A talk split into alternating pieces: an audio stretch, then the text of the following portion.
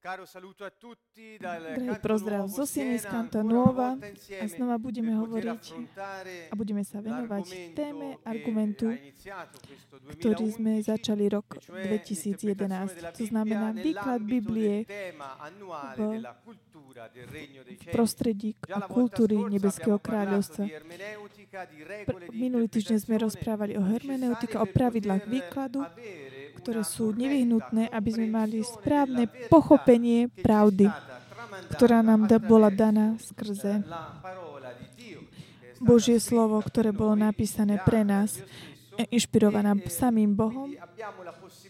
Takže máme možnosť pochopiť a prijať takým plným, plnohodnotne to, čo nám on chcel povedať, ale musíme, ako sme povedali, tak kontextualizovať to, čo čítame a musíme hľadať a pochopiť význam a ducha.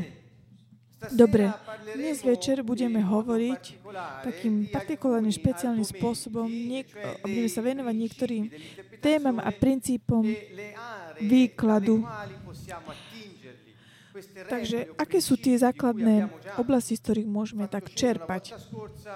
Už minulé, minulý týždeň som už o tom trochu rozprával. Takže Chcem hneď tak na začiatku povedať tak konkrétnejšie, že tento večer bude veľmi také dôležité, tak ako aj ostatné, ale základné, aby sme si tak uvedomili, že ako je, a, že ako buď chybná alebo nesprávna interpretácia, výklad môže viesť k chybe a k vytváraniu doktrín, ktoré nemajú absolútne nič spoločné s tým, čo bolo napísané, alebo môže gener- generovať doktriny iné mm, bez toho, to, čo sa interpretuje. Takže z Biblie potom vychádzajú nie Božie slova, nie jeho duch, ale vychádza niečo, čo niekto chcel vidieť svojimi očami. A toto nás vedie trošku tak ďaleko od významu Biblie, pretože Biblia je to kniha pre život a nie kniha len pre samotnú inteligenciu. Takže začneme tými základnými oblasti, oblastiami, kde môžeme získať také tie princípy výkladu. Ma è soltanto una indicazione per poter iniziare Takže základná taká indikácia, ako sa môžeme tak lepšie približiť k testu. Takže základné oblasti sú jednak jazyk, história, filozofia a teológia. Uvidím, pozrieme sa na, mm, na každú jednu z týchto oblastí. Preto je nevyhnutné mať taký vzťah k týmto jednotlivým oblastiam, aby sme mohli pochopiť dobre význam textu a nie len pochopiť ho, ale takisto aj referovať ho uh, ostatným. Takže hneď sa pozrieme na to, na tú prvú oblasť jazyk, to znamená význam slov. Samozrejme, keď čítame text, historický dokument, ako je Biblia, prvá vec, ktorú musíme urobiť, je mať taký ten správny postoj k textu, pretože iba takto môžeme tak vstúpiť priamo k tomu, čo je význam, to, čo autor chcel, chcel tak um, chce tak posunúť tomu, kto bude ten text čítať. Chcem veľmi tak mm, počiarknúť, ako je veľmi dôležité nie len samotné slovo, ale takisto význam slova. Slovom sa rozumie napísané slovo sama o sebe. Má význam, ale sa mení podľa um, závislosti od historického obdobia, od kulturálneho kontextu, v ktorom bola napísané. Soci- je, zmení sa na základe sociálneho kontextu, v ktorom bola napísaná a tak preto je veľmi také dôležité. To slovo, v akom jazyku bolo napísané, sa musí tak pripísať a pozerať sa na ten jazyk, ktorý oni počúvali. Tak preto je nevinutné dávať vzťah ľudí, ktorí referovali dnes ten význam a ten text, ktorý, ktorý opisuje udalosť, ktorá sa stala. To znamená text, ktorý je originálny a podať ho tým dnešným ľuďom, aby mohli pochopiť ten originálny význam, nie ten náš význam. Toto je takým základným bodom. Napríklad V predchádzajúcej časti nestihli sme sa venovať jednej veci. Jednému slovu, ktoré je veľmi dôležité. Napríklad chudoba. Podľa toho, ako sa môže pochopiť, úplne mení význam. Vo veľkej časti, ak, si, ak veríš, že chudoba má, je synonymum um, svetosti, potom je Biblia inak, má iný význam pre teba, ako by mala. A tak na druhej strane, ak napríklad k svetosti pripíšeme utrpenie, Biblia má potom iný význam pre toho, kto čítaš vo, v porovnaní s tým, kto pozná ten pôvodný originálny mm, význam.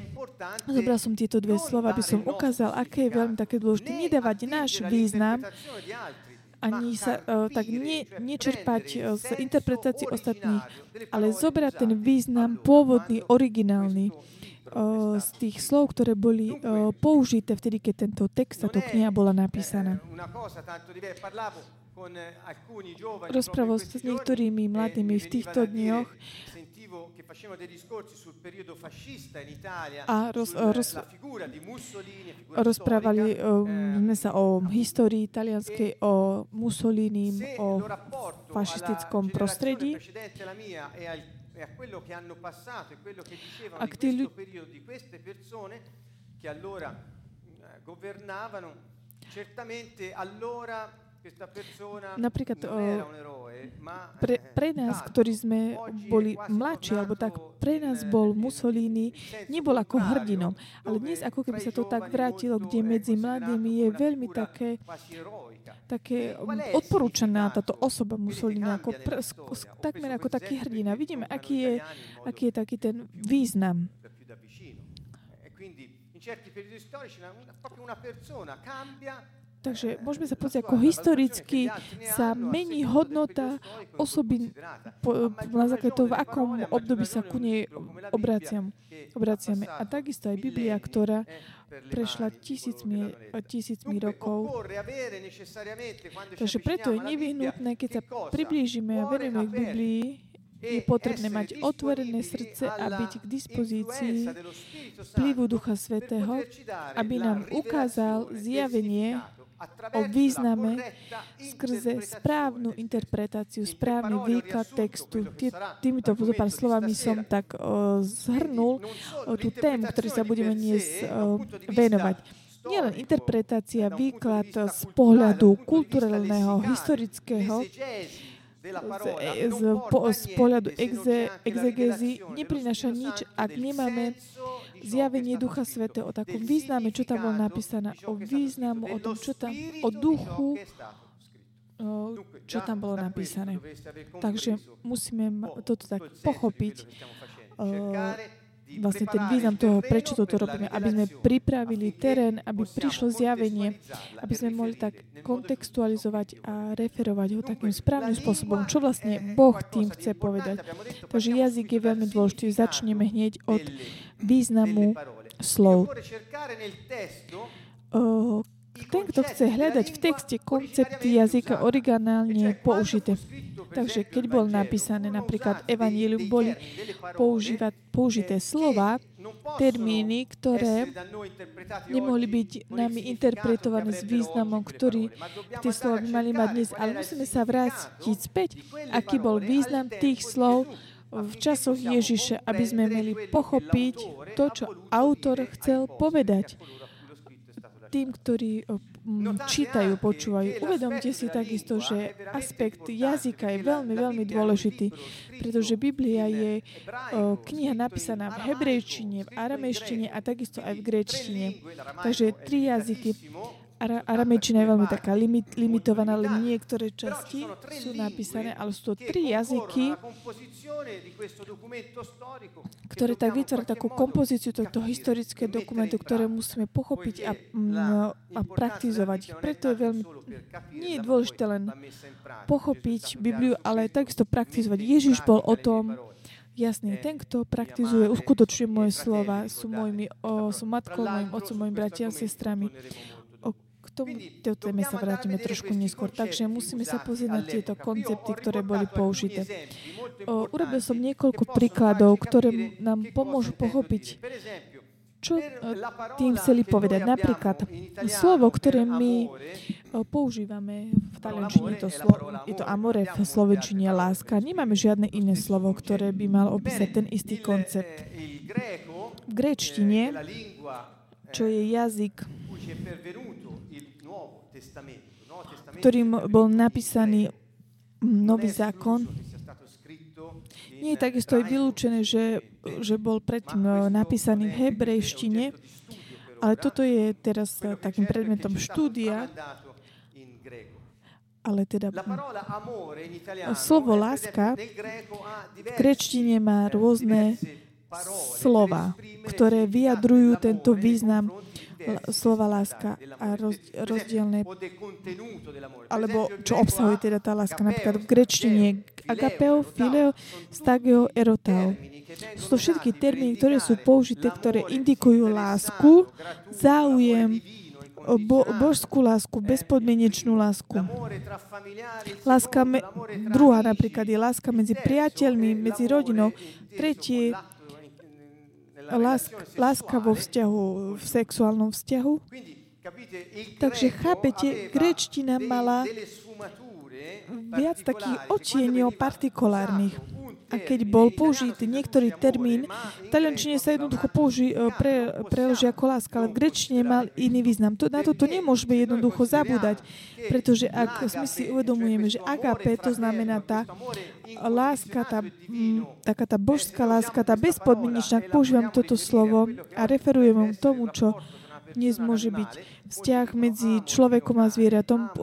Dnes veľa ľudí hovoria, milujem mojho psa, milujem moju mačku. Keby si v grečtine použil to agape, bolo by to nepochopiteľné, ale my v taliančine napríklad používame, alebo v slovenčine to takisto platí, že používam to isté slovo. Preto je dôležité pochopiť, pretože chyba mm, by bola zjavná. Napríklad grecké slovo pistis, ktorá indikuje nielen vieru, ale pozrite sa, koľko má veľa významov.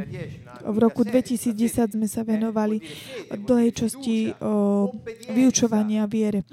Takže pistis znamená viera, dôvera, poslušnosť, vernosť, prísľub a záruka. Takže keď v gréckom texte nájdeme pistis, je tam proste zhrnuté všetko. Ktoré z týchto významov chce povedať ten nasledujúci text? Musí byť kontextualizovaný, musí byť pochopený. To znamená, k akému konceptu je referovaný v tom momente.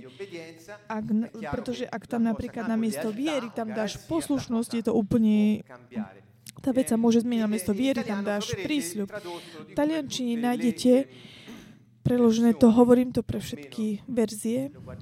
Viac menej som pozeral všetky vo všetkých možných typológiách slovo pistis je preložené ako viera. Takže toto trošku tak uber, uberá na význame toho, čo bolo napísané v pôvodnom jazyku.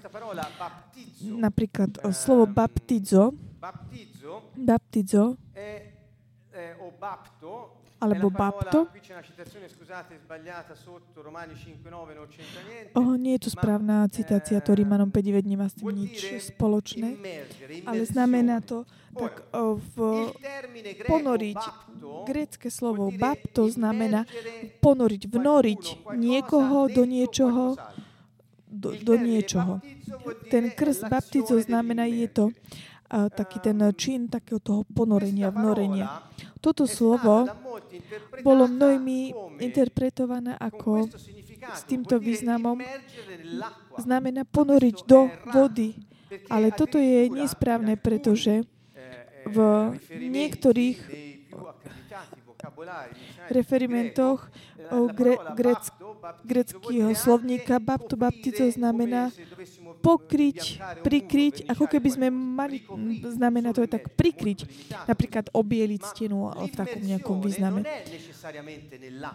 Takže takéto ponorenie nie, nemusí to byť nevyhnutne len do vody, môže to byť akákoľvek vec, do ktorej vec alebo človek má byť je taká vnorená a tak chybne na základe z takých predkonceptov veľmi veľa ľudí, kresťanov, ktorí interpretovali Bibliu, alebo aj nekresťania, ktorí, keďže krst nie, nie ako kresťanský akt, ale bol robený, robili ho napríklad aj Hebreji, bolo to o mnoho predtým, ako Ježiš prišiel, znamenalo to takéto ponorenie do vedy, takže zostal tento význam, kde takisto aj dnes niektorí si myslia, že jednoducho musí byť ponorený do vody, ale toto nie je úplne tak, takýto význam. Takže my, keď nie prídeme a extrémizujeme tieto koncepty, ktoré tak atribujeme nejakým slovom, batizo znamená ponoriť do ved. Takže krst v duchu svetom by potom nemal význam. Neviem, či tak dobre sa mi tak darí vyjadriť tento koncept. Iné slovo, ktoré má na, takú takisto ťažovú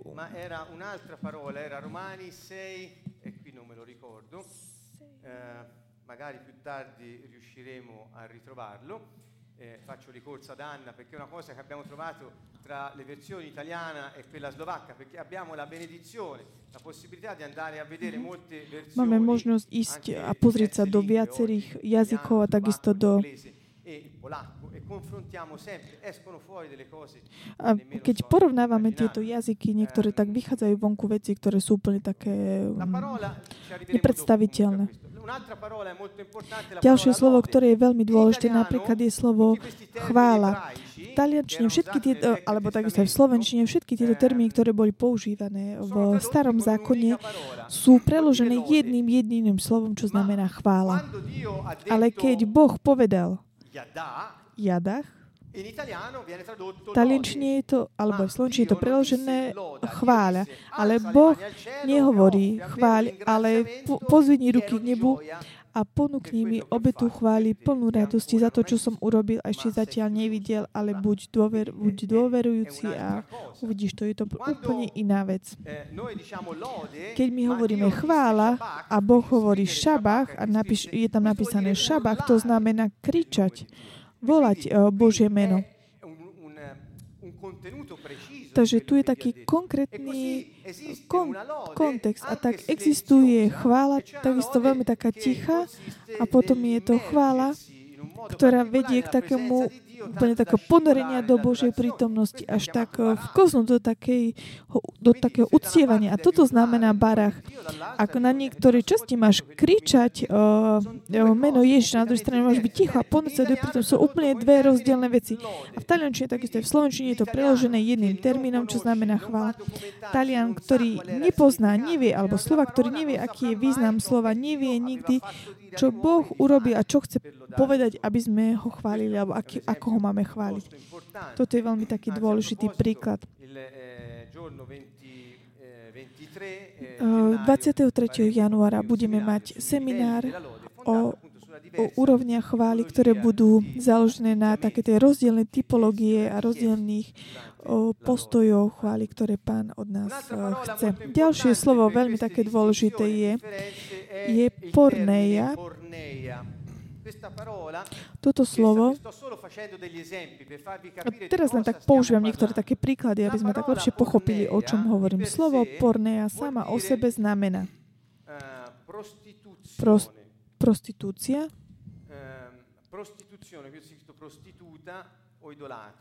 alebo modlár. V slovní, najlepších slovníkoch slovo pornea, grecký slovník, znamená a prostitúcia alebo modlárstvo. Ako chápete z termínu, z tohto pochádza slovo pornografie, takže je to všetko, čo vedie k takému postoju prostitúcie tela vo vzťahu k, k sexuálnemu aktu. Keď Ježiš bol bol taký vypočúvaný, čo sa týka o, o rozvodu, alebo keď ho teda pokúšali o tom. A Ježiš povedal, že boh nemôže, človek nemôže rozdeliť to, čo Boh, boh, o, boh spojil len v prípade pornej. Ak je prípad pornej, vtedy sa môže rozvieť. Toto je jeho slovo. Čo to znamená? Chápete, ako je veľmi dôležité mať správny význam tohto slova. Pretože ak nevieš, čo, znamen- čo to znamená, Môžeš si vymyslieť čokoľvek, alebo ak preferuješ a chceš počuť niečo také partikulárne od Ježiša, môžeš si vymyslieť všetko, alebo tak prinútiť význam toho slova, aby si získal ten význam toho slova, ako ty chceš. Kto to je nebezpečenstvo mm, také ty subjektívneho výkladu. Takže Pornea v čase Ježiša určite chcela povedať prostitúcia a idol a modlárstvo.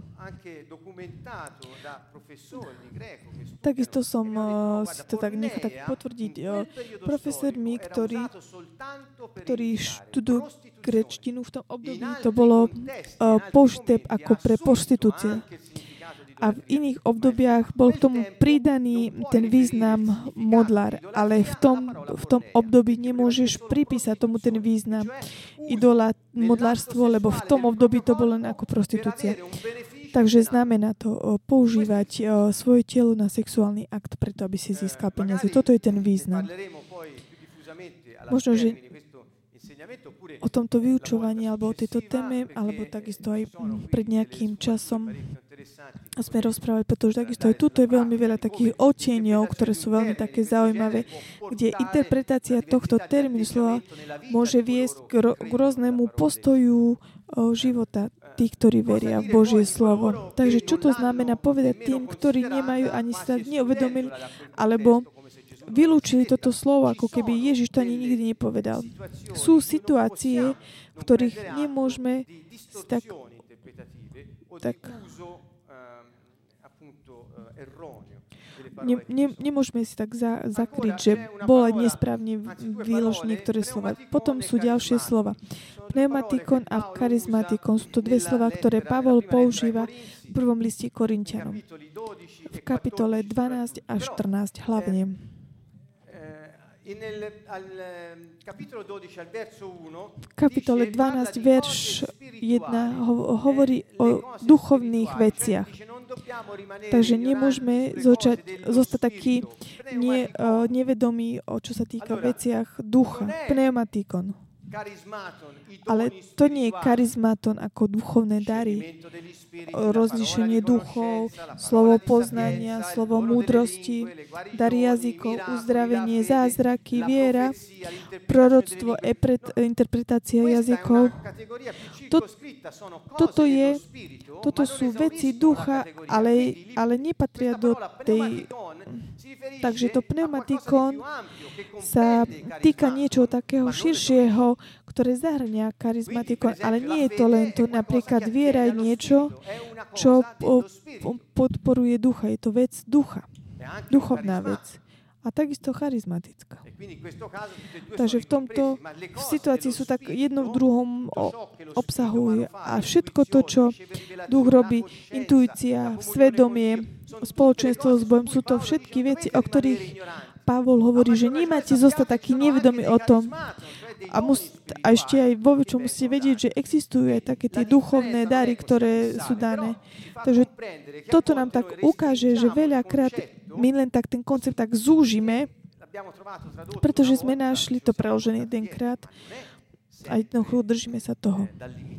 Ale, ale nemôžeme tak limitovať. Napríklad ďalšie slovo, ktoré je veľmi také dôležité. Keď Ježiš hovorí v Matúšovi 5 a hovorí blahoslavení tichí, lebo oni budú dedičmi zeme. Keď hovorí tichý, používa slovo price v gréčtine. A znamená to byť taký mierny. A znamená to byť taký, taký sladký, taký, taký ako dobrý, taký milujúci. Počujete, koľko veľa, veľa taký oteňu má toto slovo. V taliančine je to mýty a boli sme veľmi takí prekvapení, keď sme v, slo- v Slovenčine to bolo, je preložené ako tichý.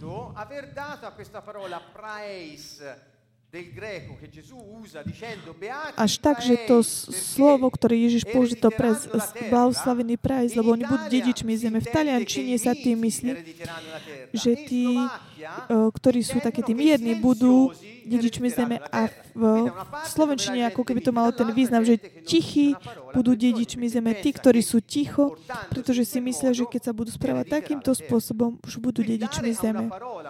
Takže dať slovu význam a viac ako iný, vedie ľudí k tomu, že veria slovu a konštruujú na tých doktriny a správajú sa určitým spôsobom. A nakoniec to ani nie je to, čo bolo napísané. Nehovorím, že to je len nejaká chyba, ale akože taká veľká proste nedorozumenie, pretože potom celý život si taký presvedčený, že je tam nejaký ten význam, ktorý tam v skutočnosti nie je. Eccola qui quella non era Romani 5.9, vedi, ma era Romani 6.7. Takže tu je to slovo. Našli sme takisto túto situáciu medzi slovenským a talianským prekladom. Napríklad, lebo kto zomrel, je o talianskej verzii oslobodený od riechu. Talianská verzia a slovenská ekumen, ekumenický preklad Rímanom 6.7. Ale potom verzia slovenská, katolická, staršieho prekladu, kde, lebo kto je kto zomreli ospravedlnení od hriechu. Takže chápete? Možno, že v taliančine by to, to ani neznamená nič. To znamená, ako keby z hriechu ospravedlnený. Ale v Rímanoch je napísané, že si oslobodený, nie ospravedlnený od hriechu. Cosa, cosa possiamo dire? Takisto sú určité odtiene, ktoré nemôžu zostať také, neos, také ospravedlnené, pretože potom ospravedlňujeme chyby ľudí a vznikajú problém. Takže toto je prvé, keď interpretujeme Bibliu, musíme sa hlavne držať pozerať sa na jazyk a na prostredie, v ktorom bolo napísané a význam týchto slov. Dobre, takže doteraz sme videli, že toto je význam, literárny význam slov, ktorý je používaný. Ideme ďalej.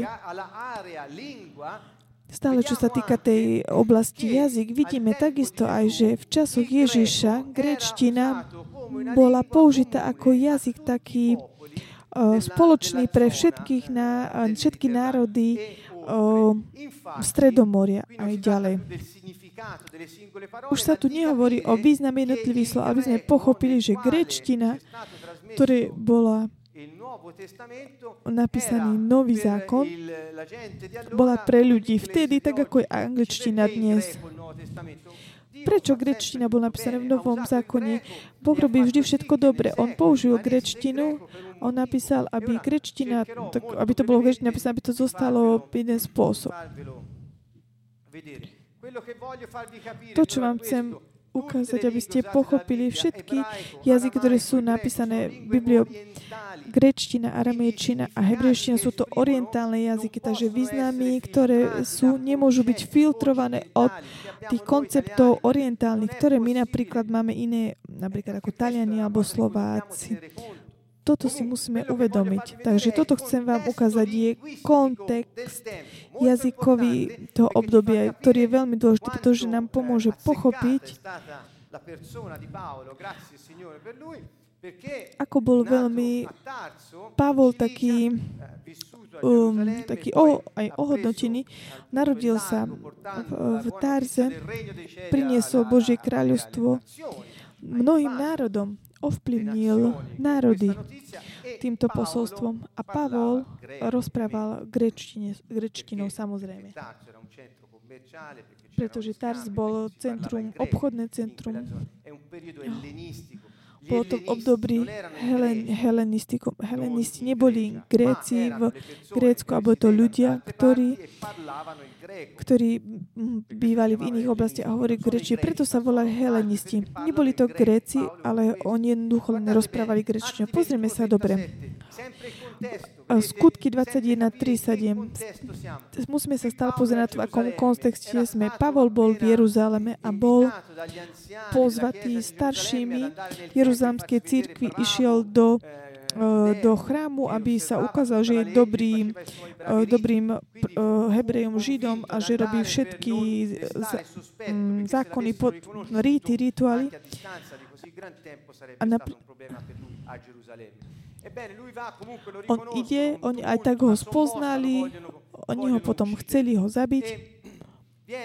A príde týmkoľvek spôsobom taký zachránený, príde na ten uh, rímsky tribunál a jednoducho ho za, uh, tribun uh, zachránil. A, a on tomuto, uh, tomuto veliteľovi hovorí, strašne veľa, tam bolo toľko tých ľudí a oni ho chceli zabiť, bol tam veľký zástup ľudí že tí rímsky vojaci ho museli niesť uh, na ramenách ponad ľudí a museli ho vyniesť na schodoch. Takže vytreli ho z rúk veľkého zhromaždenia.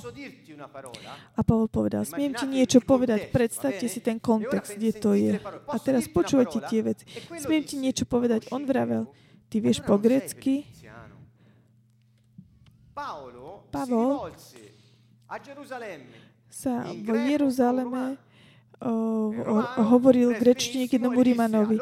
A Ríman to pochopil a povedal, mne hovoríš kopto, pretože Egyptiani hovorili kopto, ak nie grečtinou, kde v Aleksandri napríklad rozprával. Takže chápete, aké to bolo prostredie? Bolo to prostredie, kde hovoril uh, rímsky grek uh, a ty si bol uh, ty si bol Ríman, ktorý povedať, veľmi dobre mu rozumel. A Pavol ospo- povedal, ja som uh, parleremo magari un'altra volta, non avrebbe senso oggi dire io sono un italiano di Siena. Nemal by význam povedať, ja eh, som uh, Talian zo Sieny na Slovensku. Eh, Takýmto spôsobom vlastne odpovedal Pavol v tom pokračujúcom uh, skutku 21, 37 na nasledujúce verše. On, on mu dovolil a Pavol, ako stal na, na schodoch, 21, 40, pokynul ľudu rukou keď nastalo úplne ticho, prehovoril k ním po hebrejsky.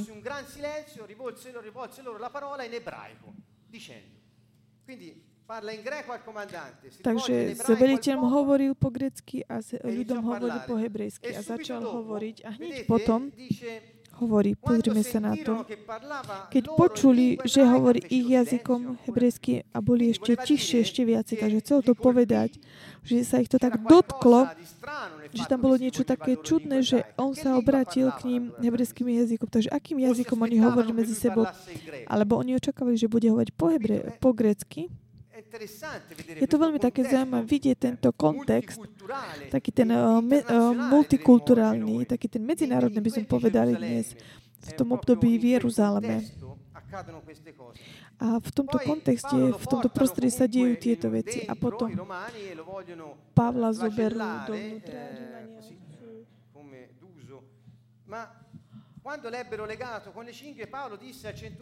keď počuli, že im hovorí hebrejsky, ešte väčšmi zatichli a povedal. A v 25. Ale keď mu ťahovali remenie, Pavol povedal stotníkovi, čo tam stá. A smiete byčovať rímskeho občana ešte bez súdu.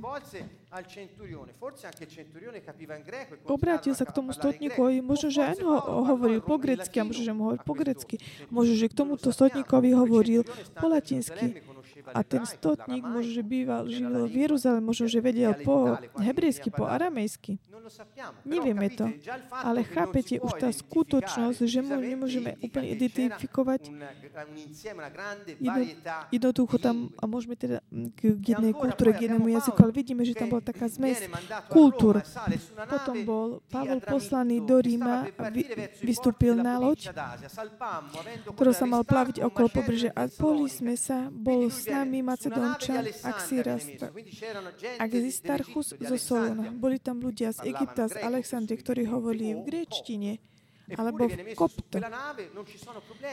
A vystúpili na tú loď a neboli tam problémy. A bol tam s nimi ten Macedončan, Axistarkus. Rasy, kultúry sú na lodi spolu sa zmiešajú a si rozumie, pretože na tejto lodi potom sú príbehy, ktoré sa v tých posledných kapitolách skutkov, skutkov nakoniec uh, vyskytli. Uh, v skutku 27.6 je tam stotník naše Aleksandrijskú loď, čo sa plávila do Itálie a preložil na znaniu. Takže a potom príde na Maltu a domorodci boli k nám neobyčajne ľudskí, rozložili vatru a všetky nás prijali, lebo sa blížil dážď. V tých miestach mal pozemský náčelník ostrova meno Publius. Ježiš tam pri, um, Pavel, pardon, Pavel tam prišiel, uzdravoval všetkých, oslobodzoval všetkých. Akým jazykom hovorí?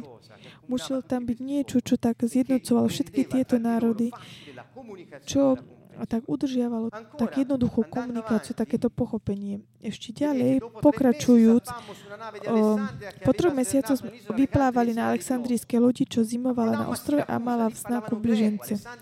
Potom išiel do Syrakuzy, hovorili grečtine, v Aleksandrii hovorili grečtine. Potom boli v, v Regi, tam sa hovorí po grecky, v Ríme hovorí latinčine a on sa hovoril s hebrejmi, hovoril hebrejsky aramejsky. Všetko je také spolu, ktoré nás umožní tak zamyslieť, že skutočne grečtina, ten jazyk, ktorý, ktorý bol napísaný ako pre nás taký najstarší jazdrom bol napísaný nový zákon, je to medzinárodný jazyk, je to jazyk, ktorý všetci mohli pochopiť. A tak preto máme nový zákon.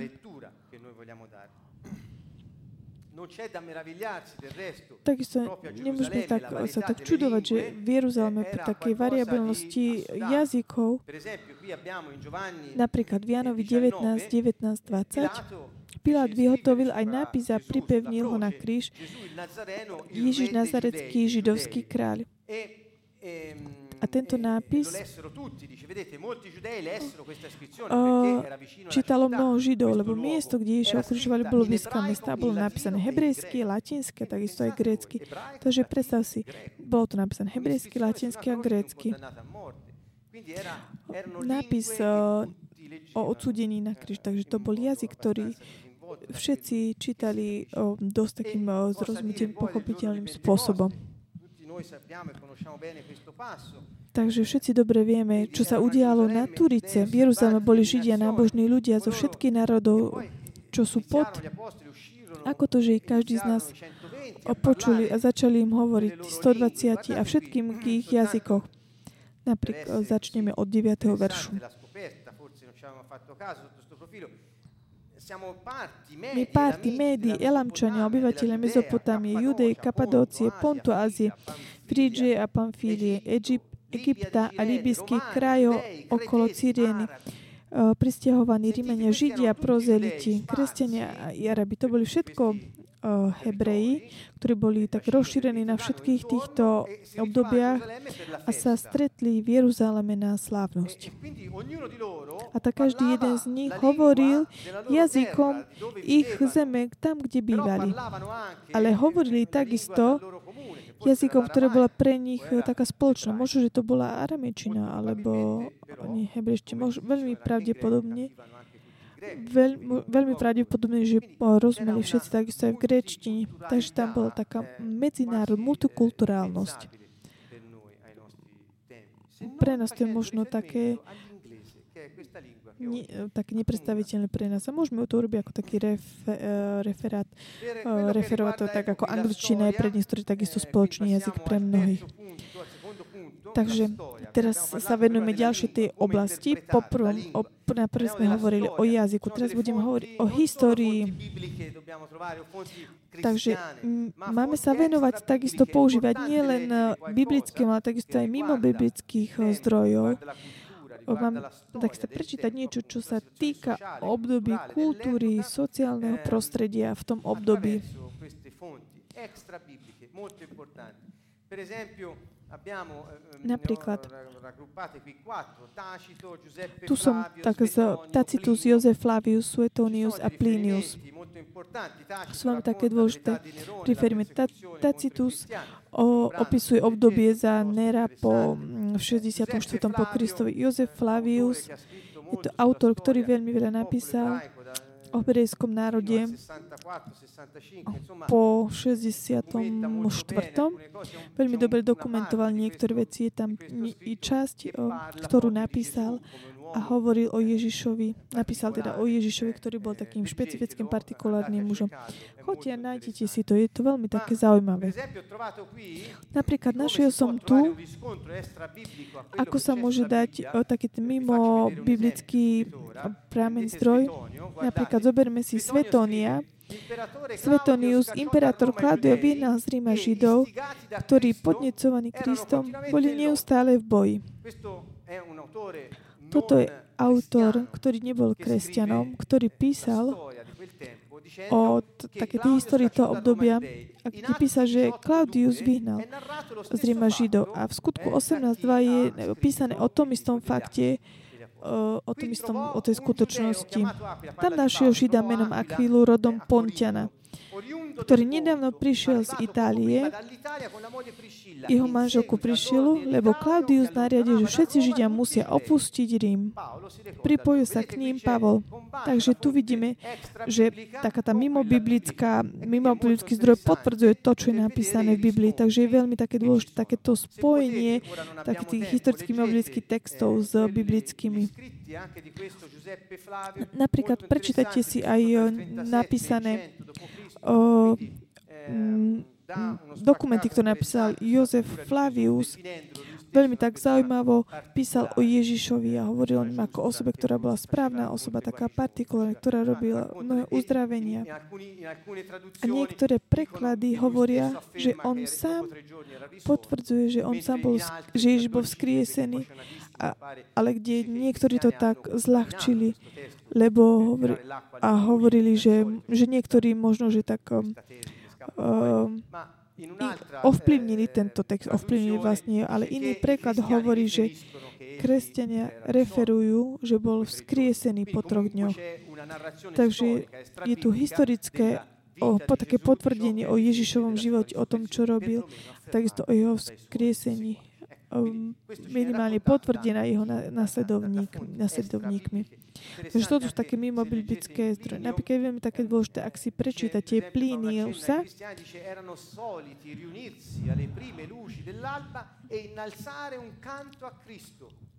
come se fosse un Dio. Quindi che cosa facevano i cristiani in quel periodo? Si trovavano alle prime luci dell'alba, innalzavano un canto a Cristo come se fosse Dio. Takže, čo sa, čo sa tak dotklo Svetonia? To, že boli stále v boji a spievali k tomu, od úsvitu svojmu Bohu. Toto bola charakteristika, ktorá bola vtedy v tom období. Napríklad v týchto zdrojoch môžete nájsť uh, históriu Herodesa, Hovorilo sa o ňom, že to bol osoba taká neistá, taká paranoická. Bol tak na poli, hebrej na poli, stále bol tak na poli, hebrej na, ako keby sa tak snaží zapáčiť aj Rímanom, aj Hebrejom. A preto boli tak on nevedel, ako sa tak dobre správať k Rímanom, k Hebrejom, pretože snažil sa akýmkoľvek spôsobom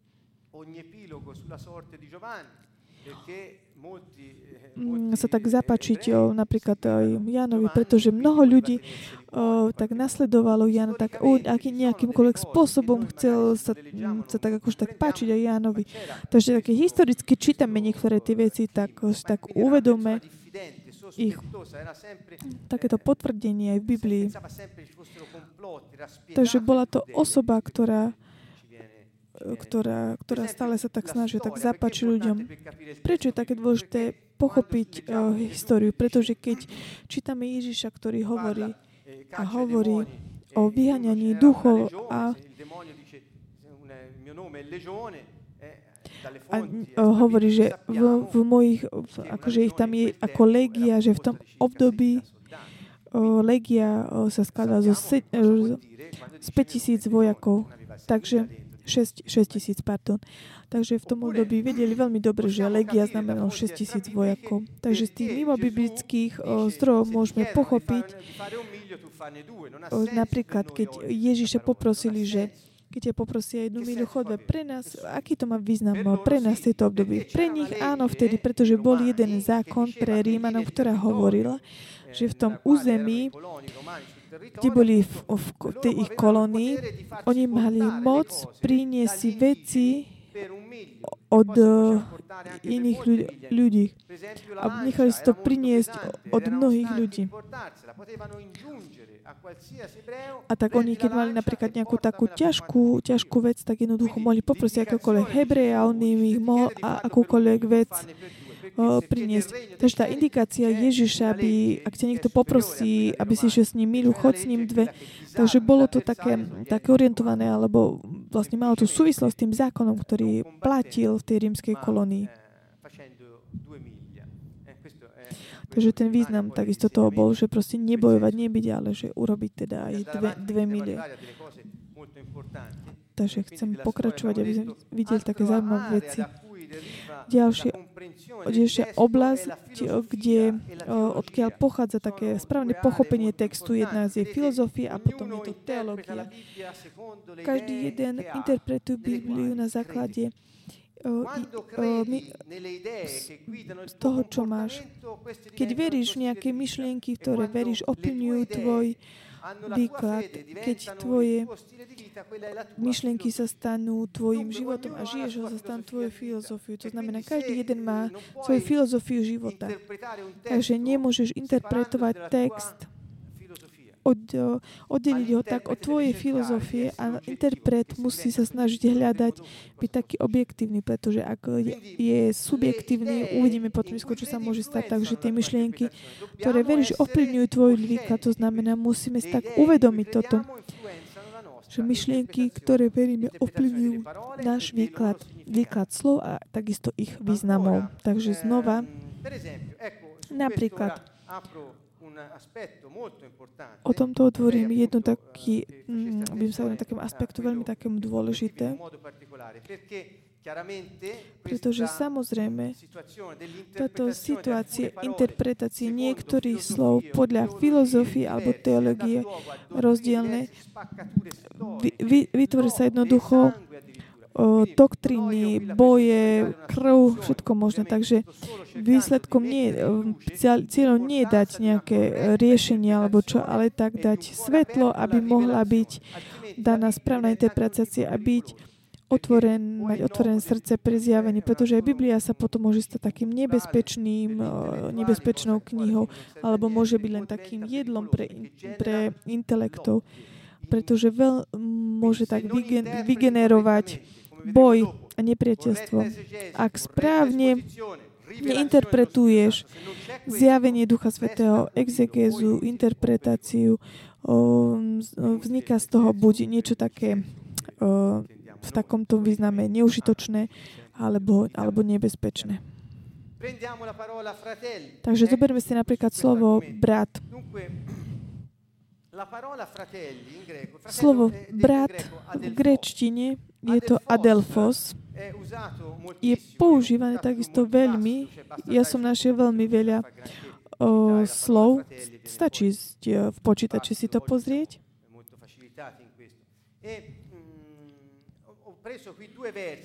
Takže naš, naše som, zobral som dve verše, ktoré sú také kontroverzné, kde sa hovorí o tom, že Ježiš mal bratov a sestry. V Matúšovi 13.56 hovorí, Vari to nie je ten eh, tesárov syn. Nevolá sa jeho matka Maria a jeho bratia Jakub a Jozef, Šimon a Juda. Nie sú u nás všetky jeho sestry? Skade, že má toto všetko?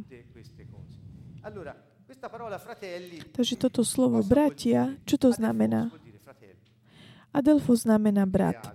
Neznamená to nič iné. Znamená to biologický brat alebo taký blízky, príbuzný a z, také, z takého toho okruhu bratov krvi a takisto mu v niektorých situáciách to znamená, môže znamenať taký ten spolubrat takomto náboženskom prostredí a takisto môže to znamenať ako krajan.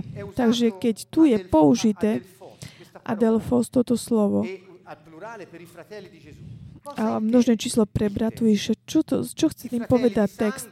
Znamenali tie bratia podľa krvi, alebo blízkych príbuzných, alebo krajania.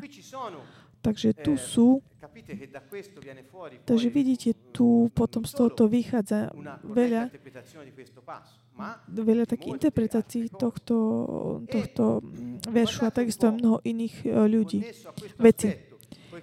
Napríklad, ak, ak by sa povedal, že Ježiš mal bratov biologických, to znamená, že Maria a Jozef mali potom deti.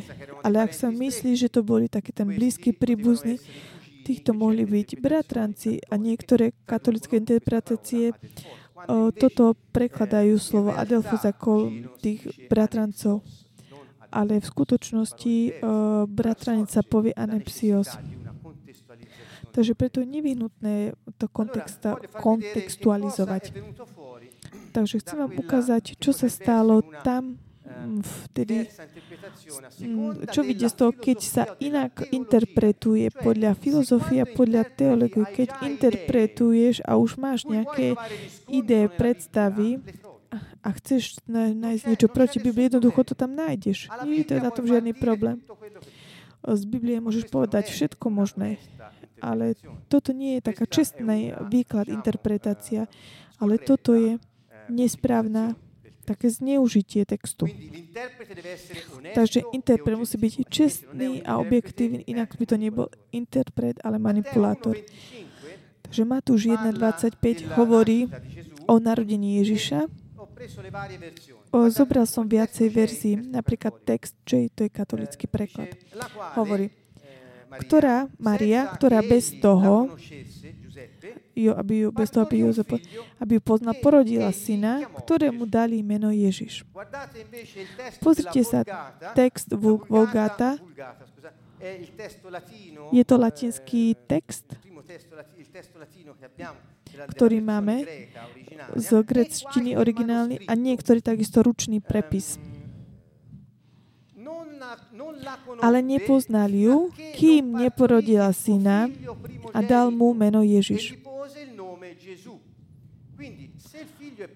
Takže ak uh, syn bol prvorodený, to znamená, že predtým tam boli, že bol teda prvorodený syn. Takže to znamená, musel tam byť niekto. Takže tu je veľmi také jasné poznať tento poznať túto presnosť. a v tom, že poznať niekoho, to znamená vzťah sexuálny, no telesný. Potom som zobral grečtinu a nepoznali ju. Z niektorých bolo, alebo to nepoznali, bolo nahradené. Žil s ňou sveto, až pokiaľ neporodila jedného syna, ktorému dala meno Ježiš. Takže z grečtieho textu vychádza to, že Ježiš nemal vzťahy sexuálne s Mariou, až pokiaľ neporodila Ježiša. Toto by bol pôvodný text, ale ako vidíme, sú potom niektoré také rozdielne verzie a nie je také zrozumiteľné. Išiel som teda a pozrel som ďalšie. La Luzzi, o la riveduta, dicono, non la conobbe a o, ďalšia verzia Luci Riveduta. Ale nepoznali ju, kým neporodila syna a dal mu meno Ježiš. To kým je takisto vo všetkých o, verziách a chyba len v, v tej katolickej. Ďalej. Tu, je ďalšia uh, nová riveduta a nežili spolu ako manželia, kým neporodila syna, ktorého nazvali Ježiš. A Nuova Diodati nepoznali ju, kým neporodila svojho prvorodeného syna, ktorého nazvali Ježiš. Takže teraz vy mi musíte povedať, sú dve také základné verzie. V jednom je taká vernejšia toho o tom pôvodnému textu. A v tej druhej zmizne to kým a prvorodený. A tu je dobre sa chápe, ak je tu taký ten pohľad teologický a filozofický, keď sa neinterpretovať. Bratov nemôže sa povedať, že sú to bratia o krvi, ale blízky príbuzní. Takže interpretácia, ktorá je daná, závisí od myšlienok, ktorých sa, ktorých sa verí a sa potom prispôsobia textu prived, privedujúcu k určitému. Lukáš 2.7 i porodila svojho prvorodeného syna. Takže Zavinuli plyn a kožudy asi, lebo pre nich nebolo miesto v hostinci. Takže sa zdá také, a také, také, také pokoj prinašajúce, že to, čo prvorodené nebolo pridané Matúšovi, v tomto Lukášovi to vidíme, kde je to prvorodené. V takomto význame si môže povedať, nechceme dať nejaké také riešenie, ale chcem, aby ste sa tak pozreli na také rozdielne veci, ktoré vyšli z toho istého textu, aby ste vy mohli začať hľadať a rozmýšľať, že je možno dobre to tak dokumentovať a je dobre čítať. Dnes je možnosť k dispozícii čítať grečtinu, kde je e, grečtina, každý riadok preložený pod tým do jazyka aj termíny grécké sú preložené. Je to taký dobrý, ča, dobrý návod na štúdiu. Takže pozrime sa na to, čo priviedli tieto dve rozdielne interpretácie. Tento komentár som priniesol nie je preložené do slovenčiny, prepačte teda. Zobral som toto slovo z parola.net a hovorí, že prvorodený z toho pôvodného textu, ktorý je autentický v Lukášovi 2.7, je vymazaná kritikmi v Matúšovi. A verš e, ničí, e, tak popiera takú tú ideu panenstva Maria, pretože e, to slovo poznanie by potom znamená mať sex. A, dikier, a takéto prejavenie, že Ježiš Maria fosse rimasta sempre vergine, come lo pretende la Chiesa di Roma, se Giuseppe non avesse mai convissuto maritalmente con lei, l'Evangelista, scanso di ogni equivoco, avrebbe detto non la conobbe mai. Non lo dice. Comunque, dunque, non vi è dubbio su questo punto. Maria può aver avuto dei figli da Giuseppe, d'altronde non esiste ragione alcuna per cui si devono considerare come cugini o figli di un primo letto di Giuseppe, i fratelli di Gesù menzionati negli Evangeli. Insomma, a noi sembra che nessun lettore possa mai dare a questo versetto altro senso che il letterale, a meno che egli lo legga col concetto premeditato della perpetua verginità di Maria. Capite? Eh, qui non voglio entrare nelle diverse dottrine. Nechcem tu vstúpať do niektorých doktrín. Toto sa týkalo textu uh, Paniestva Maria, kde bol komentár na k tomu to ktorý všetci môžu sa k tomu dostať. A takže to isté slovo, ktoré bolo komentár ako k, k Čeji, čo sa týka Matúšov, quello di fratello di sangue, il vocabolo greco usato per Adelfos, Takže tu vlastne vysvetľujú, že to slovo Adelfos, to slovo, ktoré bolo použité ako pre brata, mohlo takisto znamenať pre bratov, ktorí sú vzdialenejší. Potom je takisto aj slovo anepsios, ktoré znamená takisto bratranec. Ale v Tobiašovi je používané ako brat a takisto aj pre bratrancov, pre tú istú osobu. Takže čo tu je napísané? Keďže ten nápad, ktorý sa verí ktorý, o, panestvu Marie a to, slo, to slovo v Matúšovi je interpreto, interpretované ako bratranci a nie ako bratia, keďže sa verí. A tak naopak tomu, ak nemáš ten predkoncept a keď čítaš, kým, kým neporodil Ježiša, nepoznal Ježiša a potom sa nevie a potom sa hovorí o bratoch, opakuje to dvakrát. Takže, ktorý je ten význam?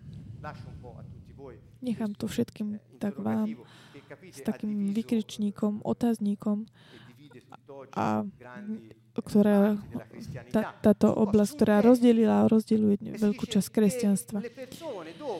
Sa hovorí, že ľudia interpretovali toto takto a ľudia to jednoducho nasledujú, ale odkiaľ to jednoducho pochádza.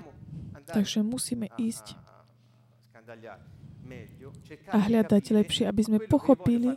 Ale to, čo chcem vám tak dať dnes, o, nie je to kritika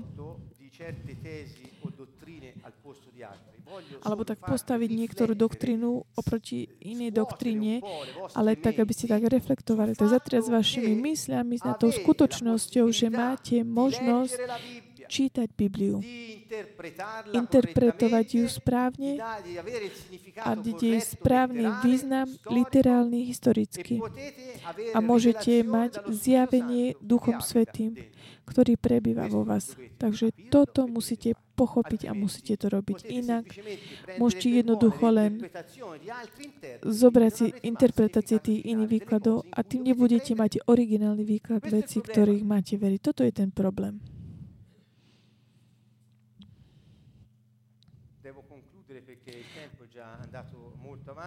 Takže musím ukončiť.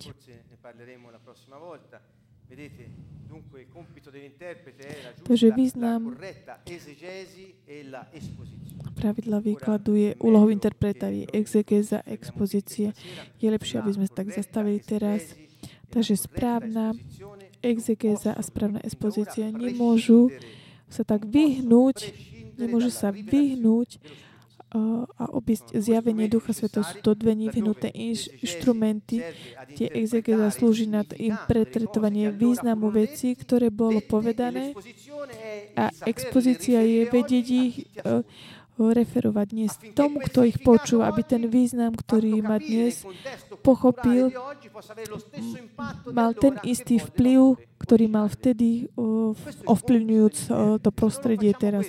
Toto je úloha interpreta. Ak nerobíme toto, čo hovoríme, aké myšlienky šírime, čo veria ľudia? V myšlienky, nápady, ktoré my vytvárame, vymýšľame, interpretujeme nejakým spôsobom. Takže je to, snažíme sa byť taký zaujím, zaujímať sa a prosiť Boha, Ducha Svetého o zjavenie o tom, čo čítame. Takže chcem ukázať vám, aké sú také nebezpečenstva interpretácie. Čo je také nebezpečné? Predchádzajúce výklady interpretácie keďže ste videli, že máme taký predkoncept v hlave, potom všetko, čo interpretujeme, vykladáme do poeza, potom sa zakladá na tom výkladu, alebo vlastná subjektívna interpretácia.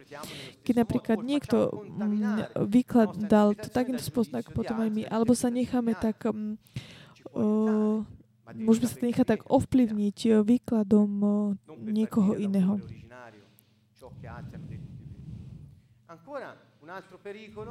A ďalšia nebezpečenstvo sú predsudky počúvajúceho.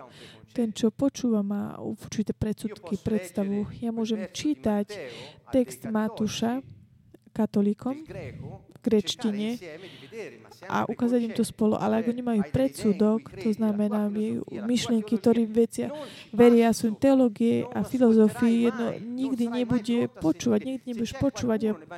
Ak je tu niekto evanielik, že krst vo vode a že iba toto môže byť a nič iné, nikdy nemôžeš povedať, že Kristus prišiel, aby krstil v duchu, pretože ak nebudeš ponorený do vody, Nemôžeš to jednoducho dokázať urobiť bez vody. Každý jeden má svoje predsudky, predkoncepty. Takže interpretuj nesprávne zle z, slova alebo taká interpretácia interpretácie, ktorá vystúpila v histórii, že sú jednoducho vidú z toho veci, ktoré sú, nie sú správne. Dôležité je, že my sme vedení k tomu, aby sme žili to, v čo veríme.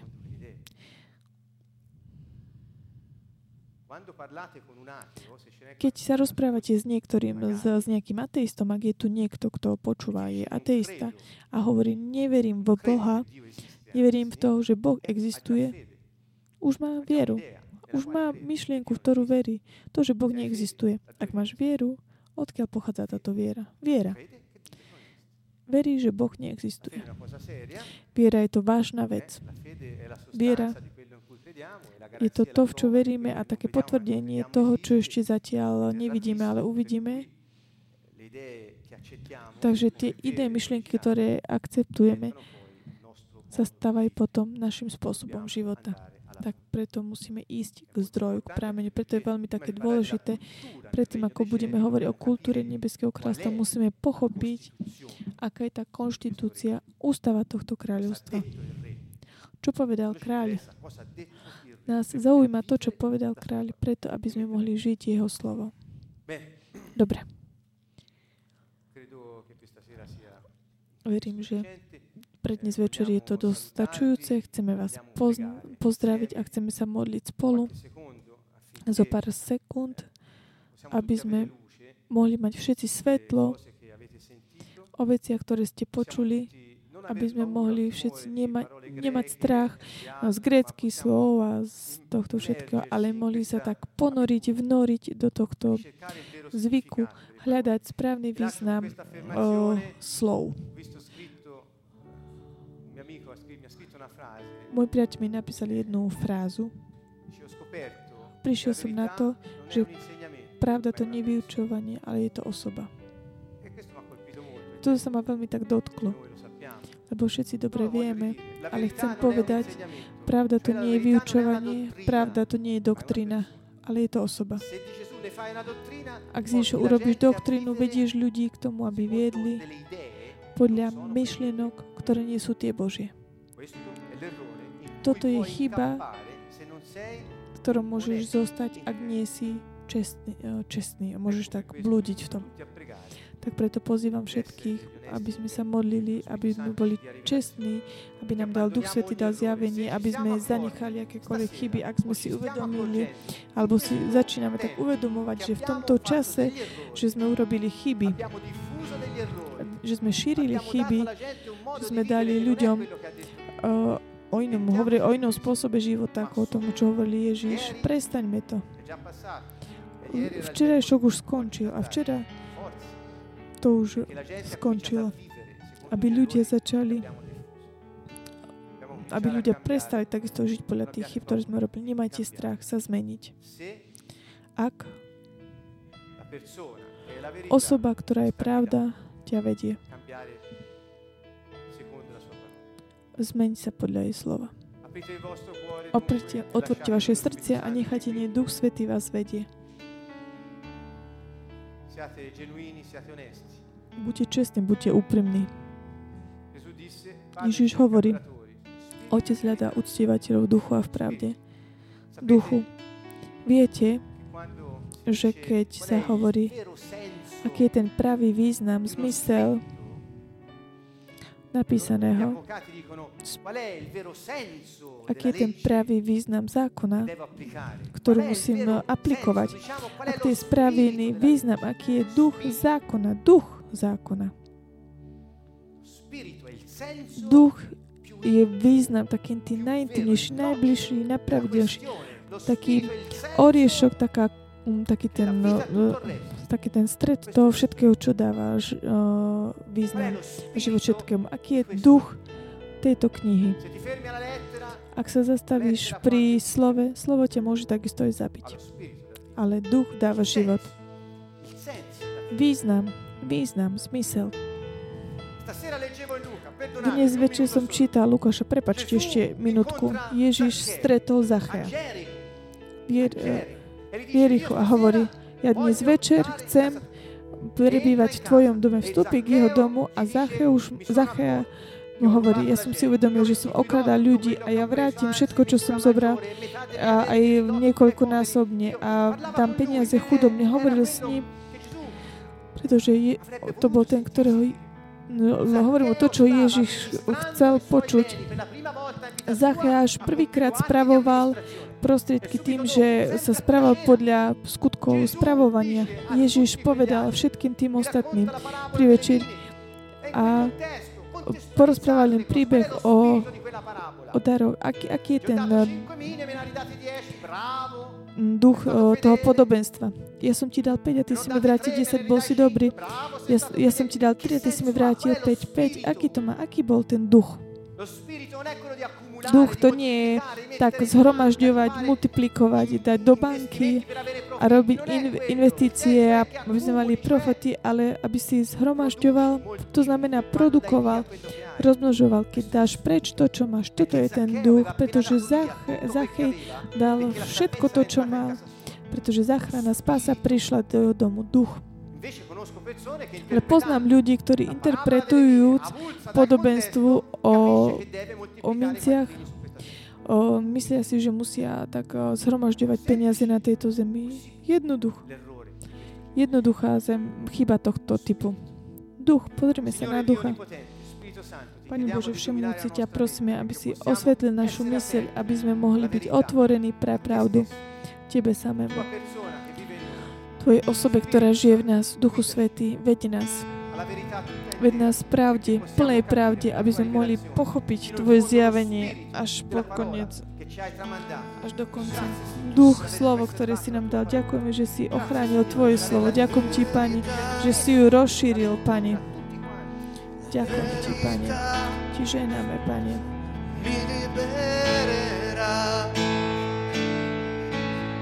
Gesù, tu sei la verità, la verità mi libererà. Gesù, tu sei la verità. Ježiš, Ty si pravda, ktorá ma oslobodí. Ježiš, Ty si.